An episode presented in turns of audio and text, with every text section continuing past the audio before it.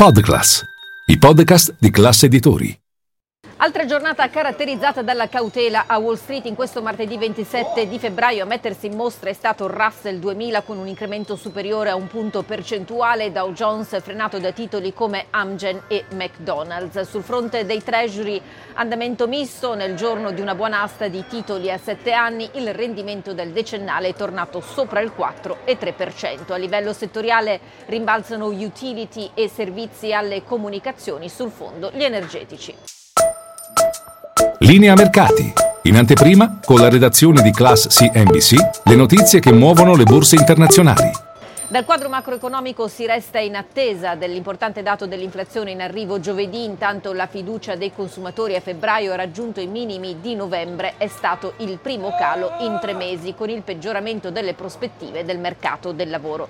Gli ordini di beni durevoli a gennaio invece, quelli destinati a durare almeno tre anni, hanno subito il calo maggiore dall'aprile del 2020, meno 6,1%.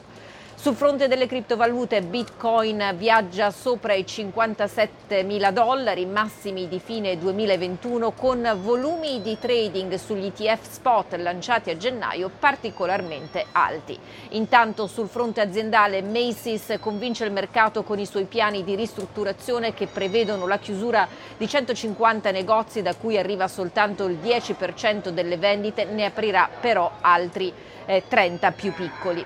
Apple eh, registra un rialzo di quasi un punto percentuale, ci sono indiscrezioni di Bloomberg secondo cui il gruppo ha deciso di abbandonare i suoi piani che andavano avanti da un decennio circa per il lancio di un'auto elettrica. I quasi 2000 dipendenti che erano destinati su questo progetto verranno trasferiti nella maggior parte dei cali su altri progetti dedicati alla intelligenza artificiale generativa, ora una priorità per la società di Cupertino. Intanto Norwegian Cruise Line avanza di circa il 20%, ha chiuso il primo esercizio inutile dal 2019 e trascina al rialzo i gruppi concorrenti.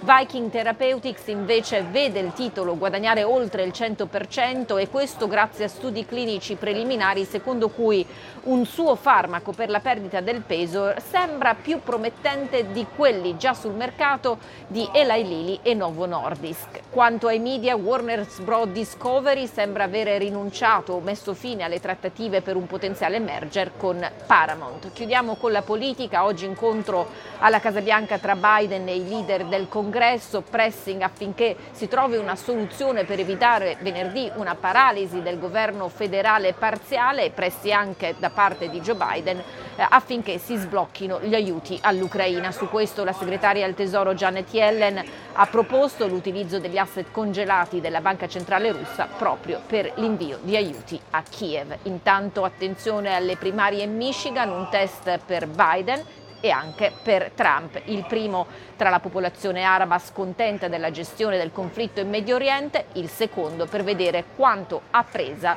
sulla classe lavoratrice.